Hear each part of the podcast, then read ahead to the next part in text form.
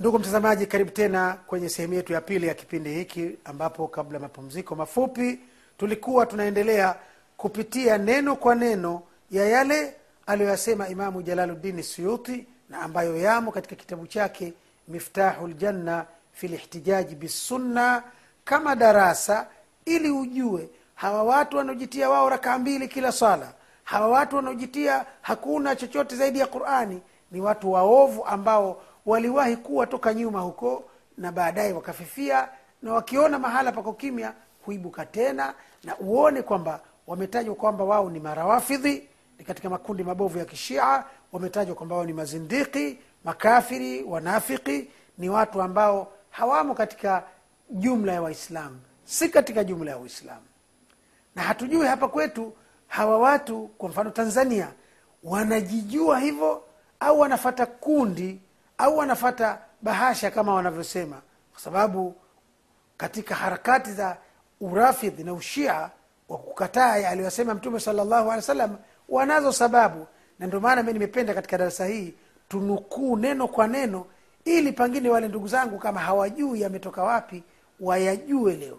Na utajua ndugu yangu kupitia afrika tv chimbuko la watu hawa wametoka wapi na nini msingi wa maneno yao imamu suyuti anasema huyu mtu anasema kwamba hoja ni qurani tu na hadithi za mtume salllahu alehi wasalama hazitumiki kama hoja.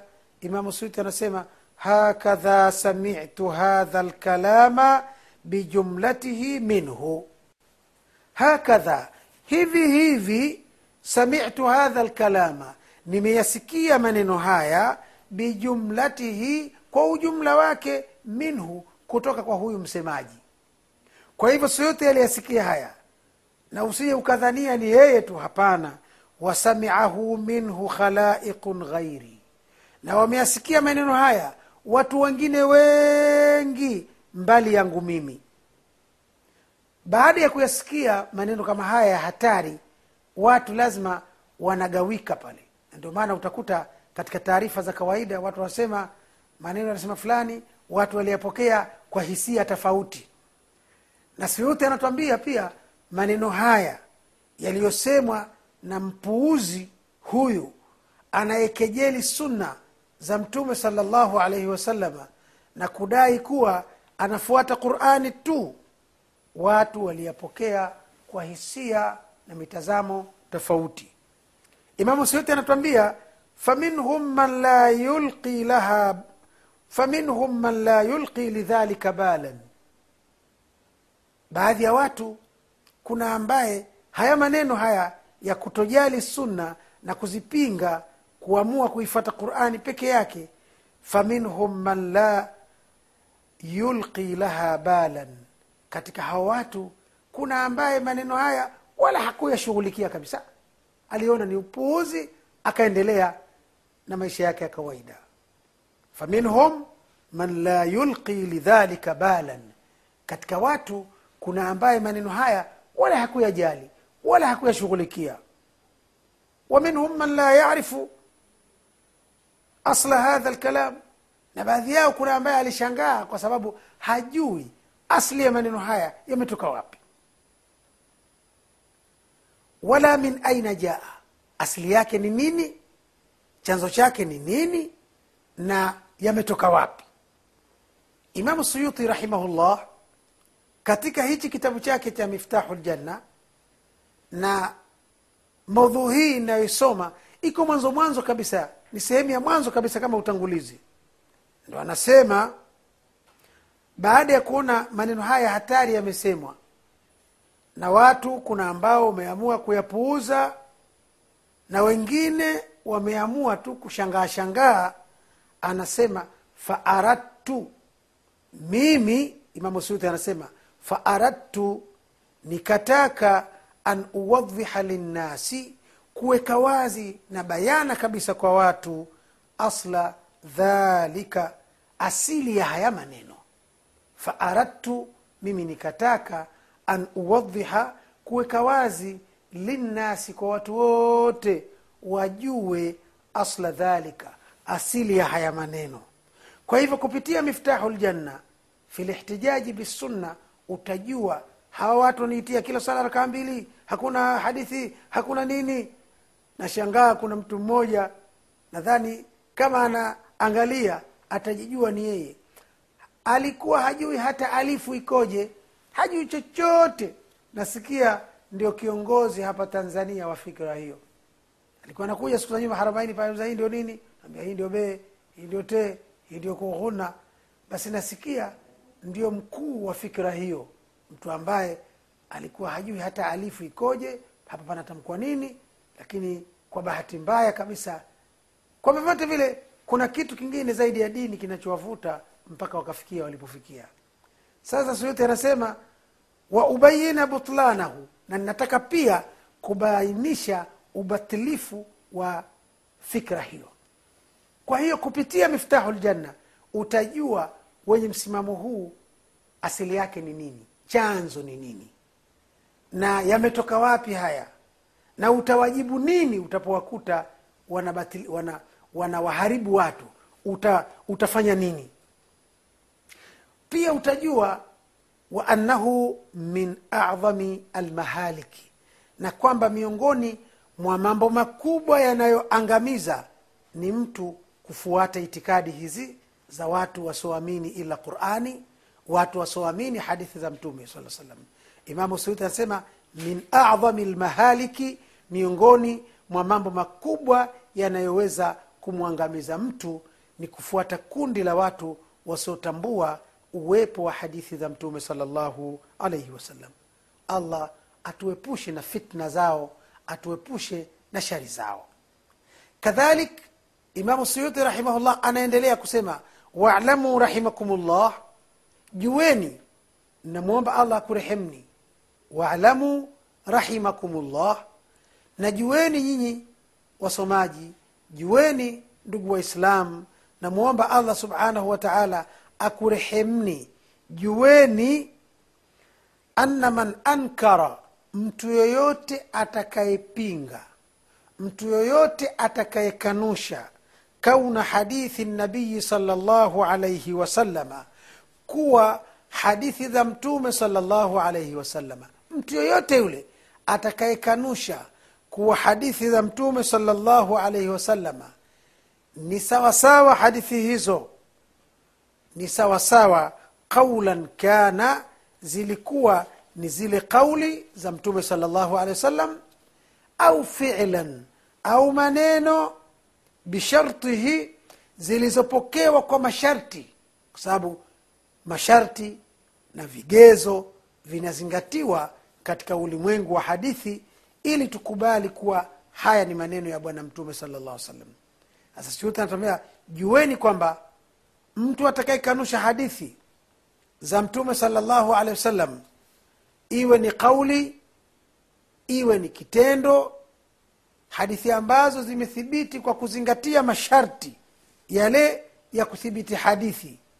Yeye akazikanusha almaruf fi lusuli yale masharti yanayojulikana katika misingi ya hadithi. Akawa anakataa kuwa hujja si hoja hadithi. Hadithi si chochote si lolote. Nakumbuka yule mjinga alomtaja mwanzo ambaye hajui alikuwa anasema yale ni mataruma tu ni mataruma tu vitu vya kutupiliwa mbali adhana llahu min dhalika. Mtu mjinga wa kutupwa anajiingiza katika kitu asichokijua maskini ya mungu. Sijui ni kwa hayo maslahi ya kidunia machache au ni kutingwa na shetani. La haula wala quwata illa billah. Sasa anayepinga kwa mujibu wa suyuti anayepinga kuwa hadithi za mtume sala lla salam si hoja kafara. Huyu amekufuru tena kharaja an dairati lislami kafara amekufuru. Wa kharaja an dairati lislami na ametoka katika ulingo wa uislamu. Hayumo si mwislamu kwa mujibu wa imamu suyuti na kwa mujibu wa hoja zilizo wazi alizozitoa pale wale wanaosema hakuna hadithi za mtume saa salama hadithi chochote si lolote kwa kweli hawa ni makafiri na ndivyo zilivyo fatwa za waislamu duniani kote. Hawafai kufuatwa katika sala hawafai kuozeshwa mabinti wa kiislamu na wala wao kuwaolea hatuwaolei kwa sababu hata si ahli lkitabi ni watu wametoka nje ya ulingo wa uislamu kwa mujibu wa alivyoeleza imamu suyuti rahimahullahu taala. Imamu suyuti anaendelea kusema wahushira maa lyahudi wanasara na watafufuliwa watu hawa siku ya qiama kutokana na aqida yao mbaya waliojijengea watafufuliwa pamoja na mayahudi wanasara pamoja na wakristu au maa ma shaa allah au pamoja na wengine mungu awatakao ambao si waislamu min firaqi lkafara miongoni mwa makundi mengine mengine ya makafiri kama vile mapagani na nini na nini lakini kwa vyovyote vile hawatafufuliwa katika jumla ya makundi ya watu waliokuwa waislamu. Ndugu yangu mtazamaji angalia hii hatari kubwa ambayo inatokana na kutokubali ahadithi za mtume salllahu alaihi wasallam.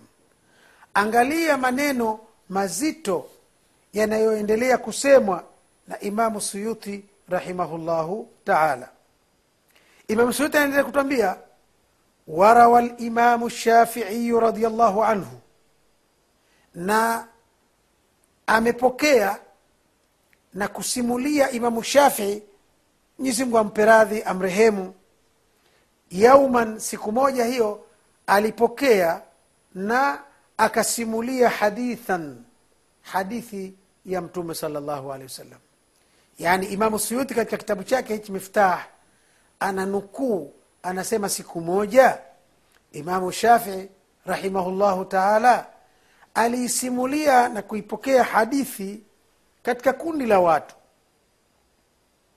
Waqala innahu sahihu alipoipokea na kuisimulia akasema hadithi hii ni sahihi kwamba hakusingiziwa mtume sala llah salam ni kweli kasema hivi. Faqala lahu qailun msemaji mmoja pale katika hadhira ile akasema kumuuliza imamu shafii rahimahullahu taala alimuulizaje? Ataqulu lahu ya aba abdillah hivi wewe baba abdallah na wewe unaisema hadithi hii na kuifanyia kazi? Umetwambia hili neno kalisema bwana mtume saa salam umetwambia kuwa hii ni hadithi ya mtume sana na wewe katika fatua zako katika mambo yako ndivyo unavyosema hivi hivi kwa mujibu wa hadithi hii? Fataraba imamu shafii rahimahullahu taala alitetemeka. Alipatwa na hasira. Alikerwa kupita maelezo. Alichukizwa sana kuwa yeye kasimulia hadithi ya mtume sala llahu alaihi wasalama na akawaambia watu kwamba hii vigezo na masharti yote ya upokeaji wa hadithi vimekamilika. Baada ya yote hayo unakuja kunaambia na unasemaje kuhusu hii? Manake atakulu bihi kusema je unaikubali? Na je unaifanyia kazi? Na uko tayari kutoa fatwa kwa mujibu wa hadithi hii?